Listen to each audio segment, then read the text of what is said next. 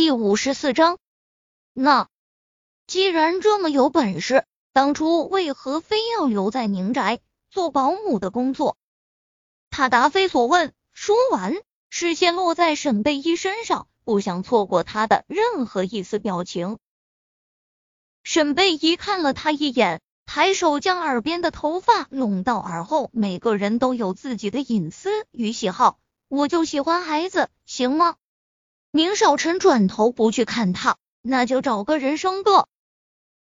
呃，这下沈贝依接不下去了，他对着宁少臣白了眼，发现这男人今天晚上真是有些不正常，于是打算不再理他，说了句“宁少晚安”，转身便准备走进卧室。宁少臣看着他回过身，准备关门。可能是嘴唇有些干，他无意识的舔了舔嘴唇。昏暗的灯光下，他穿着白色睡袍，前襟微微敞开。他低着头，有一撮长发落在了胸口，五官近看，宁少臣竟觉得这女人此刻美的移不开眼。眸色暗沉，喉结急速的滚动了两下，然后不待沈贝一将门合上。他便一把将他从门后拉了出来，揽住他的腰，埋头便吻了上去。五沈贝依惊讶的都忘了呼吸，他脑子里一片空白，只觉得宁少臣吻得他身体都软了。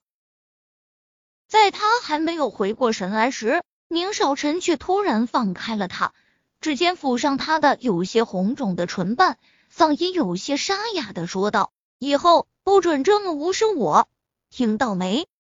沈贝依的心脏此刻都快跳出了身体，谁来把他打晕了？好不好？这男人是宁少臣吗？他问他还还说不准无视他。宁宁少，你你是不是认错人了？沈贝依努力平复着心跳，这是他能想到的唯一理由。宁少臣闻言。不语，眉头轻挑，看着沈贝依这女人。沈贝依，你脑子里到底都装的是什么？他气急败坏的骂道，忍不住的再次低头去吻沈贝依。只是这次他还碰上，就被沈贝依用手挡了过去。宁少是想出轨，沈贝依不知道自己怎么就把这句话说出口了。看着宁少臣的渐变的脸色，他低下了头，抿了抿唇。不好意思，我没有想做人小三，还有情人的打算，所以宁少以后请谨言慎行。说完，他转身进了房间，然后把门砰的一声关上。接着，宁少臣听到了里面的反锁声，脸黑如墨。这是他这辈子第一次和女人表明心迹，第一次。沈贝依听着外面渐渐走远的脚步声，两手用力的抓了抓自己的头发。宁少臣问他：“今天还为他做了这么多事情，难道是喜欢上他了？凭什么？没道理呀！”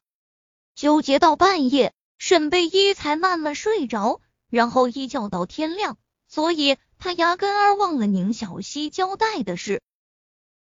醒后，他简单梳洗了下，看着镜中的自己，脑子昨夜的画面开始回放。他忍不住的抬手摸了下自己的红唇。昨晚真不是梦。外面突然响起了敲门声。开门后是柳絮，沈小姐下楼一起用早餐。然后我们准备回市里了。今天早上宁少还有个会议。沈贝一应了声，回房把化妆箱提着，便跟着柳絮下了楼。